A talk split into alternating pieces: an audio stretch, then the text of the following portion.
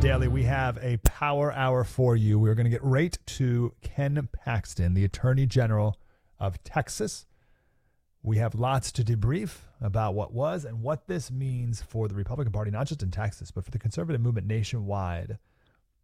Why, why would the Republicans in Texas go after a truly MAGA Republican doing awesome stuff? What's going on there? Ken Paxton explains. Here it is.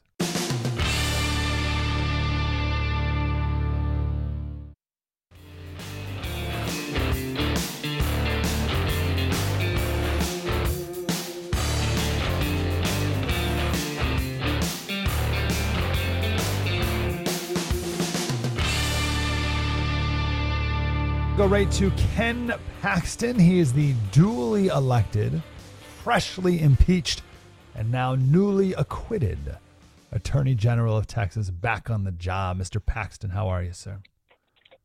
Hey, you know, it can be better. It's great to be back. Uh, it's great to have got gotten through that process, which was obviously uh, a process that I don't think ever has occurred in the United States, where there was no process. It just happened secretly, no transparency, didn't let the public know what was going on. And uh, hopefully, there'll never be another impeachment like that in our country. Well, that's why we're glad you won. Um, and thank you for taking time to talk to the Breitbart audience about what happened here. Uh, I have to admit, though, sir, as we begin, I when I first heard that you were impeached by Republicans in a red state like Texas, I thought, wow, must must be pretty bad, right, for Republicans to impeach a fellow Republican like this.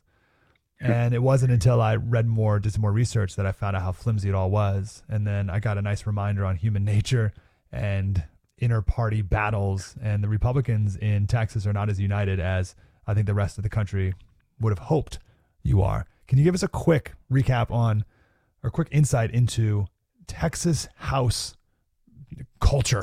like what is going on in the Texas House? Yeah.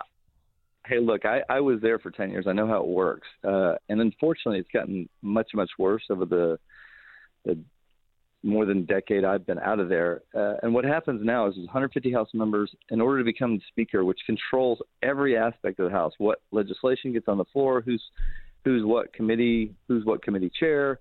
Uh, the, now the the Speaker controls most of the money that goes to members. And that vote has been smartly controlled by the Democrats now for over a decade. It takes 76 votes. The Speaker obviously is going to vote for himself. And what the Democrats do is they block vote. There's 65 of them. They agree among themselves who they're going to pick, and they usually pick obviously the the the, the Republican that will do the most for them.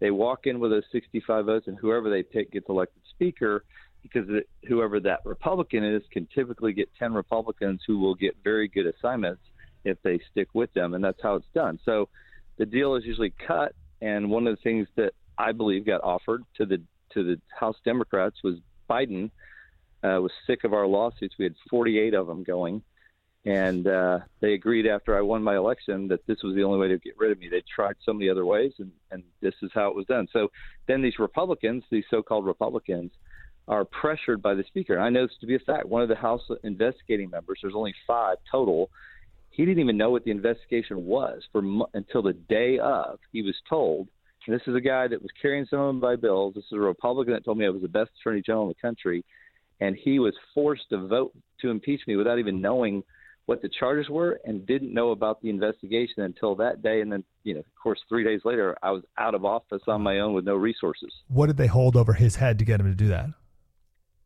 They told him that his career would be over, that uh, he wouldn't get basically he wouldn't have financial resources. His committees would be uh, he would be demoted from his committees, and that basically he'd never get anything done. And then, of course, when the speaker votes for something, it's a pretty unusual vote for the speaker to vote for anything. There's thousands of bills, thousands of votes that come up. The speaker rarely votes for anything unless he wants to send the message, "You have to vote with me." Well, on this impeachment, the speaker cast his vote uh, right away. And as people were listening to John Smithee, who's a state rep from Texas, who did a good job outlining the lack of due process, the vote, some of the Republicans were going to vote. Uh, were starting to change their mind because they didn't know much about this. Remember, they only got like a couple days' notice, and they never got to hear any evidence. They never got to hear any testimony. There were no witnesses sworn in. Nothing. Nothing. No law was followed. and uh, they were turning. The, John Smithee was turning the vote uh, for for the Republicans my way, and there were a couple of House members, Craig Goldman, uh, Morgan Meyer, that were on the floor telling people they had to vote with the Speaker or they were in trouble, and that's how this thing got done in wow. a three day period of time. It's amazing that the Republicans may have the majority, but the Democrats are united and that unity among yeah. the party makes them more powerful than even the Republicans. Well, it's pathetic because you, you, we should have stronger Republican leadership than we do, but there's always a few Republicans willing to sell out the state, uh, sell out their own supposedly beliefs to get power. And that's Dade Phelan. He's a guy that cares about power. He's created war in the Republican Party that's really unfortunate. We can't afford to lose Texas. We got a guy that doesn't care about that. He cares about one thing, his power and he he willingly sacrificed his own members. They're all in trouble now. Uh, they're all in trouble. They're going to be in trouble in primaries. Yes. Um, they've created a lot of dissension in the Republican Party. This is com- completely unnecessary. We're fighting to save our country. We're fighting a terrible administration in Washington, and I'm in the middle of that fight. And they took me out of it for four months with no notice, no opportunity to defend myself, no opportunity to even know who was testifying against me, and no opportunity to know if it was true, even if I had seen it and I want to talk about the gag order too. So, and I want to talk about Joe Biden here in a minute too. But the human nature aspect that I referenced a second ago, when we had a, we had a first guest on to talk about your the accusations against you, and I was like, okay, but this is weird. Why does Dade Phelan hate Ken Paxton so much? Like, what what's the deal? And she said, oh, Ken Paxton said that he was uh, that Phelan was drunk while he was residing over the house once. and it's like, and then we played the video, and you're like, oh yeah, the guy was drunk as a skunk. And you're like, oh that, oh, so like that's human nature. Like he hates you on, on like a personal level. He must, he must take you out for that reason. Let alone the Biden lawsuits, which we'll get to. But it's that. Why did you say he was drunk? Uh, I thought. I mean, it was. Uh, it was. He was. I mean, there was no doubt, and I know the history of the House, and I know what goes on on the House floor, and usually the speaker's not involved in drinking. A lot of other members, like you know, that I've known and are still there, get drunk almost every night. It's embarrassing, but it's really embarrassing when uh, the leader of the Texas House, who is in our party, is openly flaunting and not caring about his responsibilities. And I think on on that one particular day, it, it was so obvious. I think he's been filmed many times drunk on the on the House floor. This time was just, you know, over the top drunk. Yep. And I just thought he needed to be called out and that the House needed to deal with their own problems. Instead, you know, they sped this thing up on me and they didn't ever look at him and they all tried to act like nothing ever happened. Again, the human nature, it's so obvious there that he just wanted to, to get you back. Um, so let, us talk about the accusations quick and then we'll get to the big picture stuff. Uh, Paxton, that's you, allegedly intervened on a federal fraud probe with this guy, Nate Paul, real estate guy, accepted bribes from him, Ken, ordered staff to research for Paul, and invented fake COVID 19 gathering restrictions to postpone Paul's foreclosure auctions. Did you accept bribes from this real estate guy? Uh, I got nothing from this whole thing other than a lot of legal bills. I uh, I didn't get anything from from Nate Paul. You got twenty five thousand uh, dollars. Yeah, what in 2018? I've I raised over eight million dollars, and he was a 0.03 percent of the total. Believe me, if if uh, there's no way that uh, campaign contributions, if they are considered bribes, then every politician in America is going to jail. Of course. Yes, how ridiculous that that a campaign contribution some for for some reason this one crossed over into the realm of under the table bribe. so what about this COVID nineteen gathering restriction? Did you did you make that up? No, it, you know we were in the middle of COVID. We had literally uh, I don't know hundreds and hundreds of requests and issues coming up during COVID that we were having to issue under what was called the Disaster Relief Act, and those were not the normal formal opinion process. They were done very quickly. They were done with uh, on a lot of issues we had no precedent for but we were just trying to keep some type of like you know order in the in the state. So this one was related to uh, cities had put restrictions on the number of people that could be at a foreclosure sale to 10 people. And when I found out about that, I thought it was completely unfair to people that were having their properties taken because it limited the number of buyers that could bid on their property. So it was a, a huge disadvantage for anybody being foreclosed on, and an excellent advantage for the 10 people that could actually get into the foreclosure. And I never, these are informal opinions. They are not binding. All I said was, this is not right. Cities shouldn't be able to limit what the number of buyers, or they shouldn't, they should stop foreclosures until these, these buyers or, or these sellers who are losing their homes to foreclosure, they ought to be able to get fair market value for it. So that's all it was. It never did anything. It was just a, a recommendation to stop limiting the number of people uh, at these foreclosure sales. Did you postpone one of his auctions? No, I didn't have any idea about his foreclosures, or and I don't think he. I think he ended up going into bankruptcy. Is what I found out after the fact. But I wasn't involved in his stuff at all. I didn't know any of it. How? That was a made-up deal. Yep. How? Another variable in this was your wife being in the in, in the Senate, which is like what a, what a, like an intrigue. Well, one, I you know she was amazing. She sat there every day and she'd had her vote taken away by the other senators, which I I don't know how that has ever happened. I don't think it's ever happened in the history of the country where your elected senator is told that they can't vote on something. I don't think it's constitutional. And if there had been other people uh, that should have been recused, it should have been some of the Democratic senators that said I was guilty before the, the, the any evidence had been presented, and they were not recused. We asked for them to be recused, and they were not. So um, anyway, I, I have tremendous respect and love for her. She sat there every single day, even though hour after hour, even though she was not allowed to cast a, cast a vote. Uh, I'm reading here from the Chicago Tribune that uh, all you wanted to do was to continue with your adulterous affair uh, and not, and you want to do anything to hide it from the people and from your wife. Look, it, that's ridiculous. Uh, all I wanted to do in that whole situation was find out if the FBI and the Department of Justice were, were had violated state and federal law, which we were never able to finish that investigation. That's that's something that was extremely important to me because I felt like people, if the FBI and the Department of Justice could literally, and by the way, they could come out and explain today whether they did that. They've never done that. That whole investigation got shut down because my authority, when the Travis County DA uh, sent it to us, that's where my authority came from. When they pulled it because of all this pub publicity, the investigation stopped, and we were never able to finish. But it looked like they were violating his constitutional rights and violating state law by altering documents after a search. If they can do that and get away with it, that's a fundamental constitutional right that we should be concerned about. And yet, the FBI has never explained what they actually did. They could produce right now whether they altered those documents and show us what happened, but that has never happened. Instead, they got in the middle of my office without me knowing, before I even knew we had this referral, and they focused on my staff. And I think they created a lot of fear and intimidation inside my office. Yeah. So what, what about your staff, the whistleblowers? There had to be something there for them to blow a whistle.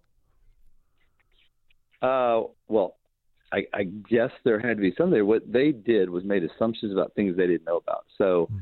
they went and reported to the FBI. And you, you can watch the trial. They presented not a single shred of evidence. They're supposed to go to the FBI when they have a good faith belief that there's been something done wrong, but they didn't have a single crime other than just these very vague things, but no evidence of a crime. And they admitted it in a trial. That's what got them the whistleblowers uh, got put on cross examination for the first time, and they admitted in trial they had no evidence. And here's what happened: they didn't know about, they didn't have all the information. They made assumptions, and they never told me. They never came to me and said, "Hey, this looks a little weird. What's going on?" I could have told them, "Hey, I don't know yeah. what you're talking about. Let's go find out. I know where to go to find out." They never asked the right questions, and instead of once they realized that they'd made a mistake and not having enough information, Instead of coming to me and saying, "Hey, we made a mistake. We need to fix this," they doubled down. They sent text messages to each other and they said, "We need to find more allegations. We need to beat these up."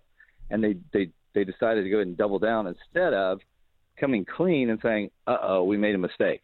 Did you know those whistleblowers? Did you hire those whistleblowers yourself? So I didn't. I only knew one of them uh, before they came there. Uh, the the guy that was my first assistant, I didn't know him at all when he got there. I thought he was doing a good job. He moved other people up.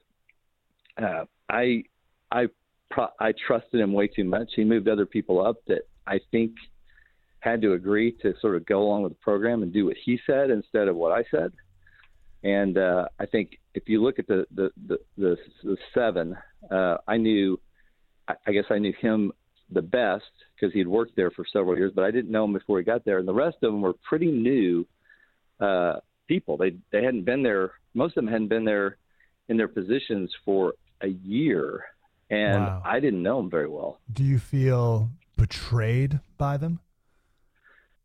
Oh, no doubt. I mean, it. I honestly believe that this was a, a, a they. There was a guy that came into the office that I believe was put there for a purpose, uh, and he was put there to do exactly what happened. He came from another governor's office in Kentucky. He was tied into a former uh, chief of staff for our governor, and those two worked to get him in my office. And then he sat there and planned planned this for you know the eight or nine months he was there. They thought they had an opportunity. They jumped and they jumped without full information about what was going on, and you know they blew up the world in my office and they blew up you know Texas politics maybe for a long time. Who's they? Uh, it's it's it's it's it's a it's a group called Texans for Lawsuit Reform. Dick Weekley, Dick Trabulsi, who tried to take me out in an election, spent millions and millions of dollars and lost. And they were tied in with the um, you know the Bushes. The George P. Bush knew about this before I did, and there's pretty strong evidence that he would he he didn't have his law license, and he applied for it on the day that I got my text, which wasn't public for several days. So he actually knew before I did that this was all going down. He was getting ready to get appointed. He thought he would get appointed. What? So uh, the Bushes were, yeah, on October 1st, I got this text message saying that I'd been turned in. This was the first thing I knew about this. Uh, it was in the afternoon, about two o'clock. I get this text message saying these these uh, staffers were turning me in. I was in shock, and I found out when we did uh, you know our research. We started trying to figure out what happened. Uh, I had somebody look up when George P. Bush applied for his license because he hadn't had it for ten years. Uh, and it turns out he he applied for it on October 1st that same day. And his lawyer Johnny Sutton was all through my trial. He's representing every one of the uh, the uh, the ex staffers for free. He's he's represented them for three years, all seven of them or six of them, six or seven of them, and he doesn't have a fee agreement with any of them. But he's been doing free legal work for three years, which is shocking. No bills, nothing, no no idea what they're going to be charged. They admitted that in trial and this is this is this is a Bush lawyer, and he's he's connected to George P. So I think George P. Uh, was part of this whole scheme from the beginning because it's just too much of a coincidence that he was looking to get his law license after 10 years on the same day. And remember, this was not public, but he knew. Yeah. Wow. What talk about an insurrection? That's fantastic. I want to. We're talking with Ken Paxton, the now back on the job Attorney General of Texas. Um, I want to bring in a name that I haven't thought of in ten years, and that is Karl Rove. So Karl Rove wrote this editorial in the Wall Street Journal, which is weird. The end is near for Texas Attorney General Ken Paxton. He gloated when he got reelected, but he seems sure to lose his impeachment trial. And of course, you didn't. You won. What is Karl Rove's game here? So Karl Rove is um, uh, he is very much involved in the Bush world, as you know. And uh, I, the first guy that I beat for Attorney General is a, a very close ally of the Bushes, and they were so disappointed that this guy lost because I think the plan was for him to be Attorney General and then to be governor and then to be president. And same thing for George P. So Who was that Karl other guy? Rove has been doing. Uh, his name was Dan Branch. He was in the Texas House with me. Um, so I think that the the Bush machine and Karl Rove has run that machine for you know how, who knows how long decades.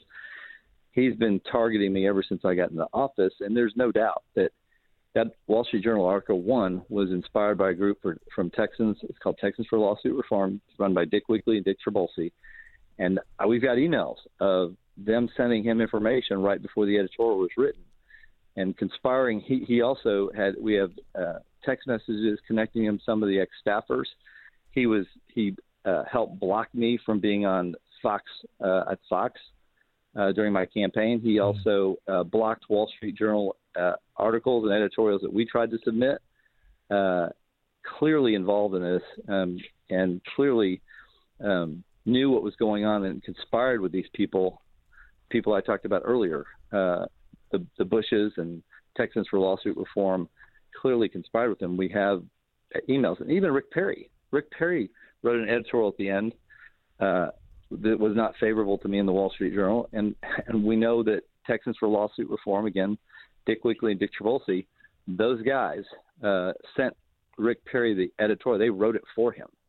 So it was a it wasn't a, a huge group. I mean, obviously inspired by the Biden administration, but it, it basically centered out of the, the, the Bush world as they've lost um, more and more influence in Texas over the last decade. Well, that's what I want to ask you about. So Trump clearly salted the Bush Earth, right? Like like ended that whole name. but you're like, oh, we still got this George P guy. I never, no one, I don't want, no one to forget that in 2016, Jeb was the walkaway favorite to take the whole thing, right? So we're going to continue the and Bush had dynasty. all the money too, right? I mean, he had everything. Yep. Yeah, and and and just Trump just destroyed it. But then you still got this George P. Cat in Texas hanging around doing his thing. So do you think Karl Rove was motivated to take you out because of uh, vindictiveness? Like, oh, this guy won, I must destroy him.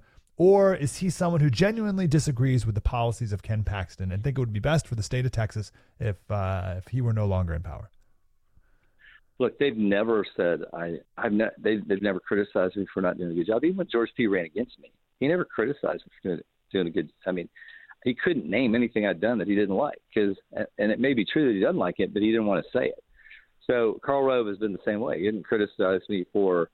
I, they just don't like me because I'm in the way of their power structure. The Bush dynasty has been dismantled. And I, you know, look, I beat the I beat the guy 68-32 with them attacking me on all this stuff Wow. that ended up going to trial. That's why it shouldn't have gone. To, it shouldn't have even gone to trial because there's a there's a law. I think it's it's um, probably a law in a lot of states. It's very simple. One sentence. It basically says that any allegations or claims that were made before the election uh, can't you cannot be used to remove remove an ele- elected officer from office, and that's designed to protect the voting process. To let the voters decide if it's been if it's been outed, and and believe me, they spent what thirty million dollars if you look at all the elections 30 40 million dollars to talk about this stuff and i overwhelmingly won my primary my runoff and my general election Jeez. Do you think Karl the Karl Roves and everyone involved in this whole thing, Texans law, law lawsuit reform, all those guys, do you think they're do you think they're happy now? Like do, do they do they have a little bit of like, oh, we dragged them through the mud, we took him out for a while,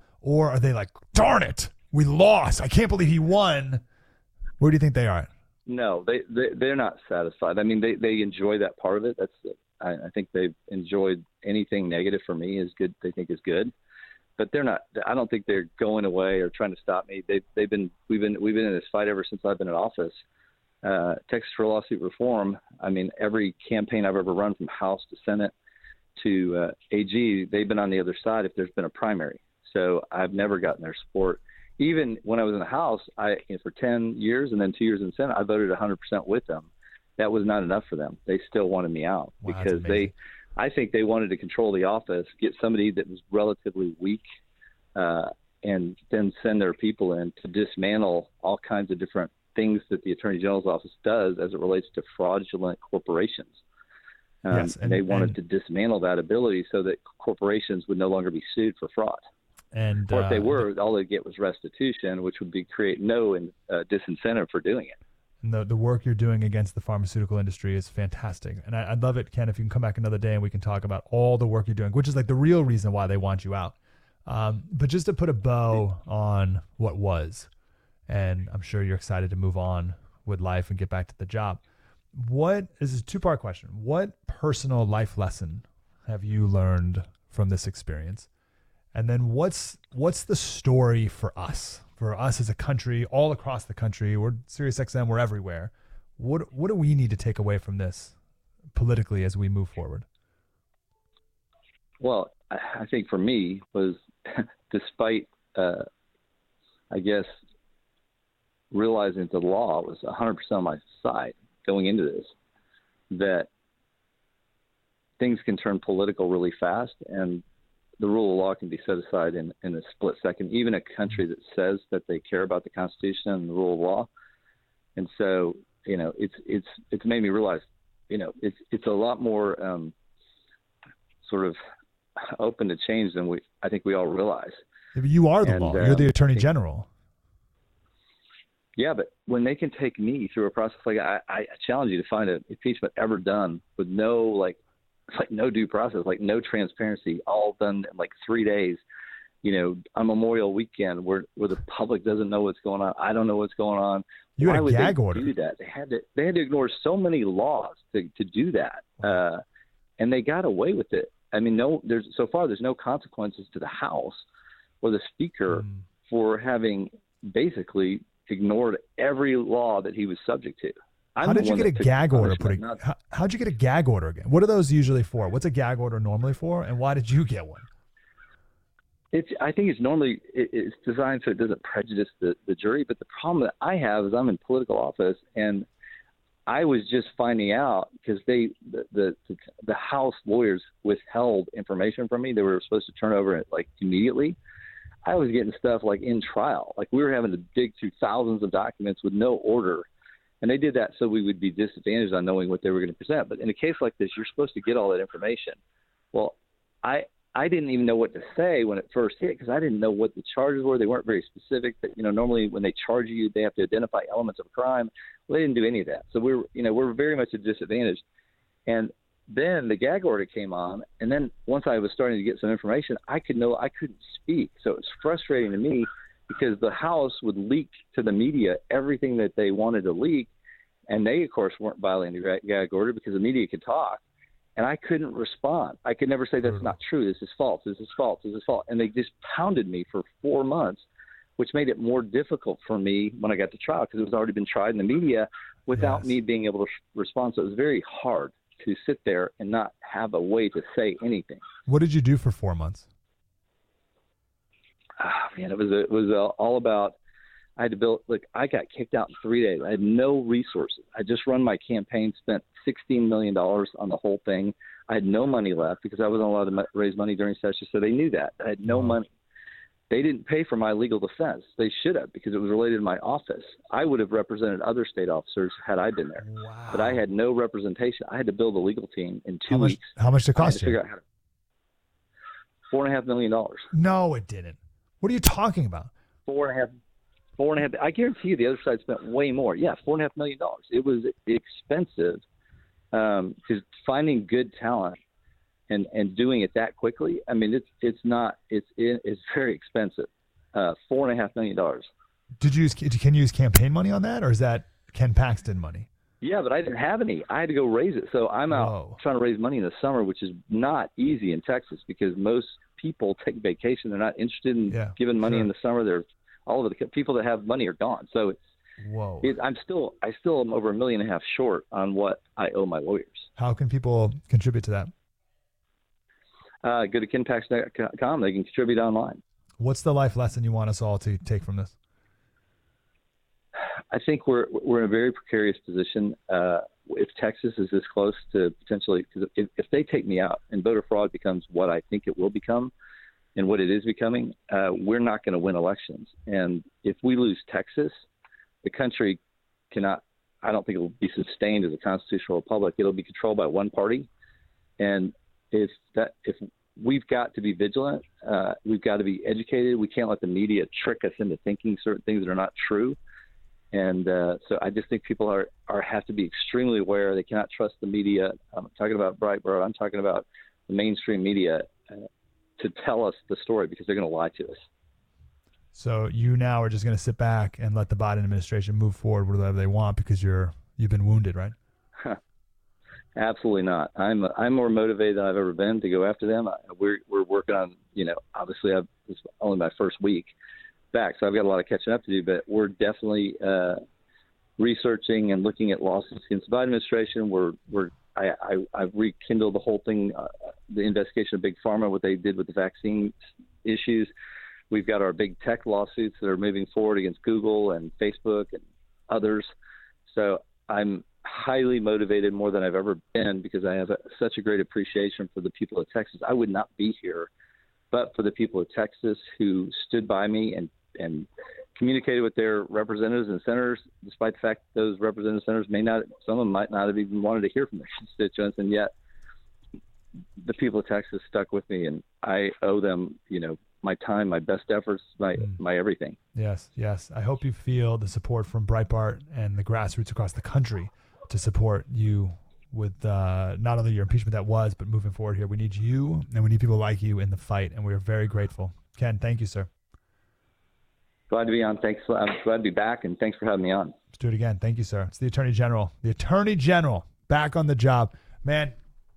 I will. I will not. I will not forget the feeling I had when I first read the the charges. I was like, oh man, you know, what a bummer. We just talked to Ken the other day, and now they're impeaching him. He must have done something really bad.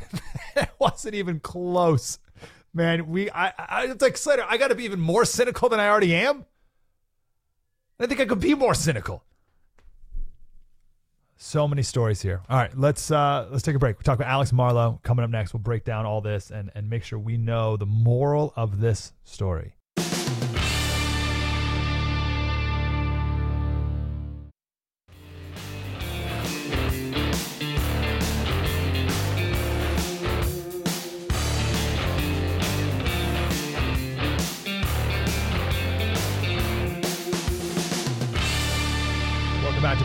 News Daily. We talked with Alex Marlow right after that interview, and Biden and the Ken Paxton story are very similar.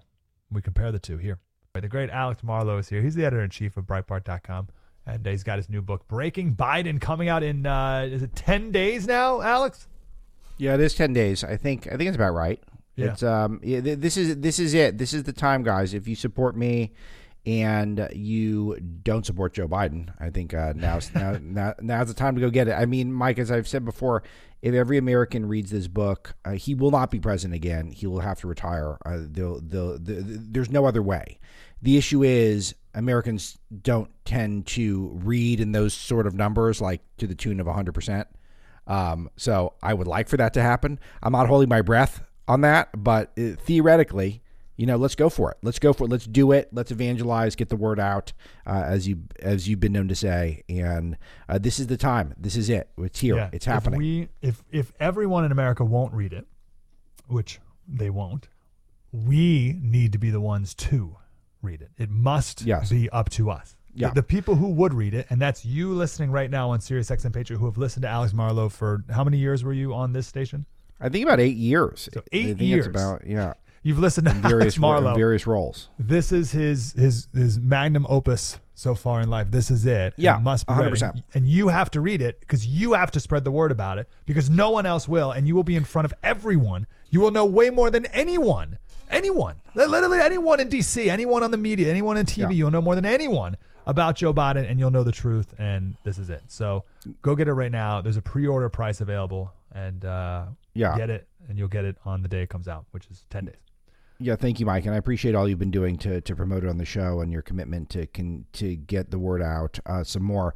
Uh, it is just to let you know, I, I, I write books for this audience in mind. Uh, it's the I think if you're a lefty, if you are uh, at Media Matters, if you are a reporter for mainstream outlet, and you read this just to see what the Breitbart editor is up to and what his take is on Biden, I think you'll find it more readable than just some sort of a screed you might find from, I don't know, your favorite Twitter personality. Um, but I, I would like to think it's much more thoughtful than that. But my intention is to arm the people in this audience with the arguments and I do it. There's a lot of spoonfuls of sugar in there too, so it's not uh, it, it's not not fun. You will laugh, you will have a good time, um, but ultimately the point is there are arguments in here. There are points I'm trying to make that I don't think anyone's made about Joe Biden, uh, and I will make them over and over on the show, Mike, as uh, as often as um, you, are able to have me on uh, once the book is out in a week and a half. Uh, but it is you're going to get the arguments that will be enough. They will be sufficient to overturn this system that we're in and then we can all move on with our lives. But the word's got to get out. Yeah. Let's, and again, Breaking Biden is the name of the book. Breaking Biden, exposing the hidden forces and secret money machine behind Joe Biden, his family, and his administration. Breaking Biden. Uh, let's reiterate this point, Alex, because I uh, made it a couple times on your behalf. yesterday, and that editorial you wrote on Breitbart.com got a ton of reaction and play, and uh, and broke out of any any bubble. It was great. Yeah, that was Um, fun, and, and yeah. thank you for uh, highlighting it again, Mike. Well, very, it, had, it had to be very kind key. to me. It's the key. So uh, we have to stop, and I need to stop thinking of Joe Biden as the bumbling, gaff-prone uncle. Yeah, He, he's not that. What is he? Yeah, so he is a uniquely corrupt figure in terms of American presidencies. And he is someone that has a record that's incredibly extensive. And look, I, I'm not framing Joe Biden as a singular genius. I'm not. I don't go that far. And I have tons of fun with the gaffes. I mean, even two, three pages in, I list a bunch of them. If you're not laughing when I go through some of them, then then I, I've missed the mark. Um, I have an extensive breakdown of the corn pop speech, which I think is one of the one of the, most unbelievable speeches in the history of the republic. Uh, the fact that, that that ever occurred is mind blowing. And I'm not saying that it was all we all got hoaxed on. it. It's not that level. But I am saying that there's ample evidence that over 50 years in Washington, yes, 50 freaking years in Washington, he's gotten a lot done, more done than just about any other American politician who's living, probably more, period. And he's not done it simply because he's super malleable and he's a puppet and he lucked into it. No, he's had a desire since he was a child to be president. He's had an agenda, and the agenda is not quite as ideological as maybe uh, a Barack Obama or maybe as you and I might be, Mike, but he's had principles that he's followed. He's had a playbook. And the playbook shows that the things that you and I see as huge mistakes are actually intentional and they are part of a pattern. And I identify the pattern and I break it down. And the pattern does not involve him just being incredibly stupid and lazy. Uh, he's been miscast as Sleepy Joe. He's not. Uh, he's actually incredibly vigorous when it comes to trying to push forward what he's trying to push forward. And just because he stumbles and bumbles along the way and he was intelligently by uh, his team uh, kept out of the limelight as much as possible in 2020. All of that is a, has set conservatives up to misinterpret what he's really up to, and what he's up to is essentially running a crime family uh, that's making tons of money off of horrific policies that he is employed as president. Joe Biden's been in D.C. for one fifth of the entire existence of the United States of America, which is pretty bonkers. Great, great Um, way of putting it. I, I think when I think of Joe, and I wonder if most people fall in this trap too, I think of the last three years. So if I think Joe Biden, I think the last three years, and then I was like, oh no, he's been in D.C. longer than that. Um, Yeah. I mean, he was vice president. So Right. okay, 2008. It's like, oh no, no, He- he's he's been there for decades. So Yeah. I look forward to hearing the full Joe Biden story. Like, Oh yeah. And, and and I'm really excited to share it with people. Going back to there's one story that I'm just dying to share from his first Senate run, which is when people hear it, they're going to a light bulb's going to go off in their heads. Uh, but it, it, one thing that is noteworthy to track, and I, again, I have to be a little um, ca- cautious to give away too many details before it's on shelves. I want people to be able to go check it out for themselves. Check uh, what I'm reporting against the 1600 endnotes that are in the book to back up everything I'm saying. Uh, but it's a he's gotten worse in every issue. He did not come to the Senate with a dazzling record. Uh, he did not come with a, super impressive uh, abilities to speak or to persuade or any great set of values. And yet somehow he's gone in the wrong direction in virtually every issue during that time. When it comes to principles, when it comes to corruption, when it comes to policy, uh, everything has gotten worse especially if you are a right of center person. And seeing that evolution is absolutely scary, and it is not time to wash our hands of it. It is time for us to get fired up about it. We played a clip the other day of Joe Biden from 1973 being interviewed. It's like, whoa, he's been there forever. Um, you mentioned something, and I think it was one of your pieces. I forget which one. And you talked, to, and I'm so fascinated by this. His ambition, and not just ambition to be president, which is one thing that one should be cautious of, uh, but his ambition for dynasty Yes. where'd that come from? Where, where'd it come from for him, and where did you come across that? Yeah, it, it, again. I'll I'll speak broadly because this stuff is going to come out um, when people can read it. But it is he didn't just think of himself as being president, and he wanted to be president since he was a boy. I, I trace back every document that I could reasonably get my hands on, considering I had a pretty small team. It wasn't like I had a, I had, I had 100 people working on the book with me. Uh, and it's I couldn't even get far enough back. There aren't even documents because when he originally started conceptualize being president, because he was a boy. He was a wow. boy when he decided he wanted to be president, and it had been reiterated multiple times by the time he was in law school uh, that that was the goal was for him to be president. And he looked at other classic American dynasties, particularly the Kennedys, and he crafted his life building up to that point. Uh, one example that uh, uh again I'll give some details on it. He he, he famously lived in a ten thousand square foot house that used to be a Dupont mansion in Delaware. Now, is that a lunch bucket Joe move, Mike? Is your house ten thousand square feet? Is is it no. is that is that just a typical blue collar person? Oh yeah, I just make sure that I figure out a house that has its own ballroom that's ten thousand square feet. no, he was trying to establish a Hyannis port or a Kennebunkport or some sort of. A retreat where he could have a huge political dynasty come meet, like the Kennedys or the Bushes, etc. That, that's what he was looking at, and it, so to act like he just lucked into this thing and he's just been on the Amtrak the whole time when he's not in his basement is just wrong, just dead wrong. So and that's interesting. That's yeah. So so so it wasn't just I'm going to buy a big house.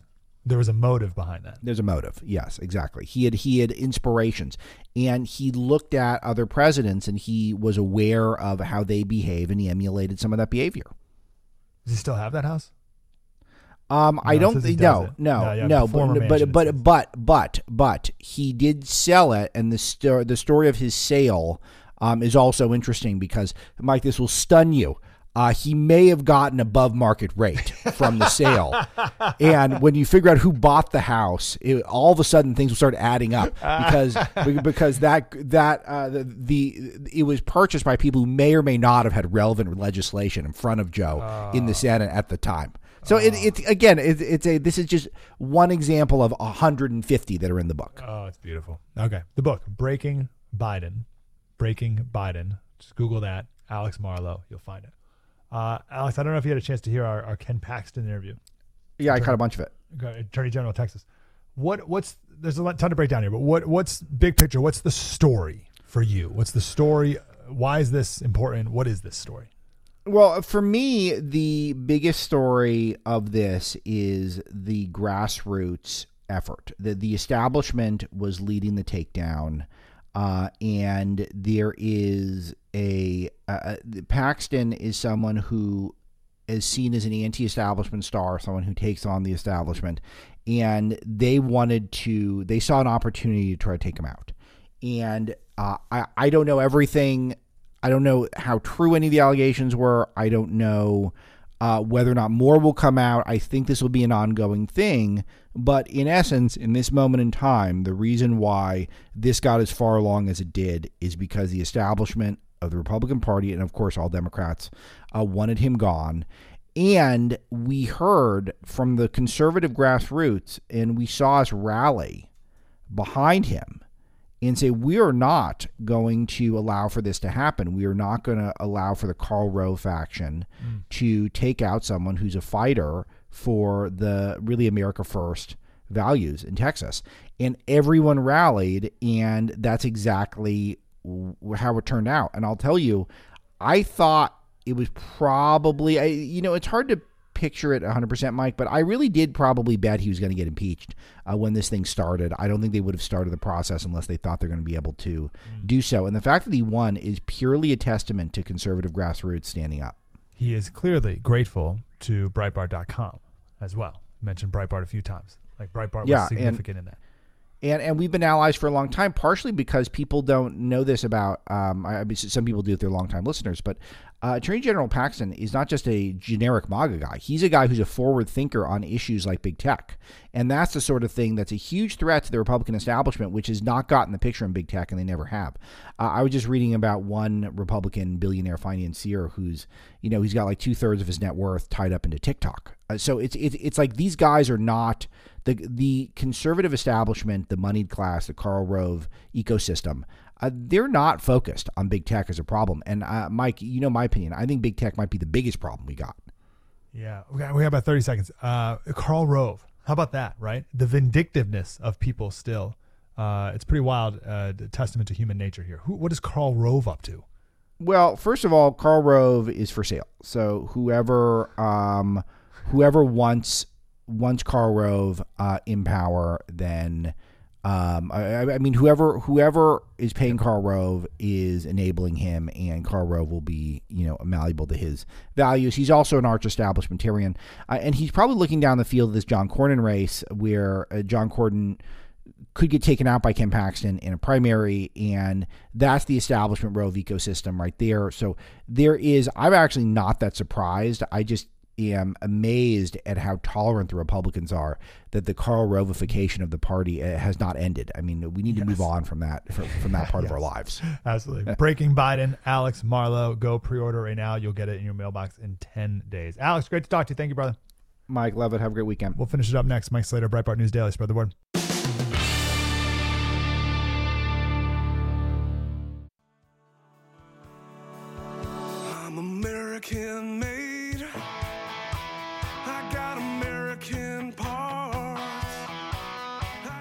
Thanks for listening to Breitbart News Daily. We talked a lot about immigration on the show today, and we talked about culture. I don't want, if I may suggest, conservatives stop saying, "Oh, they're taxing our social services." I don't care if I don't care if we had ten times as many social. I don't care if we had plenty of social services. Oh, they're going to vote Democrat. I don't care if they would vote Republican. It's culture, and we had a great caller. Guy does not uh, agree with anything that we talk about here, but enjoys the show. And said Slater, what do you mean culture? Oh.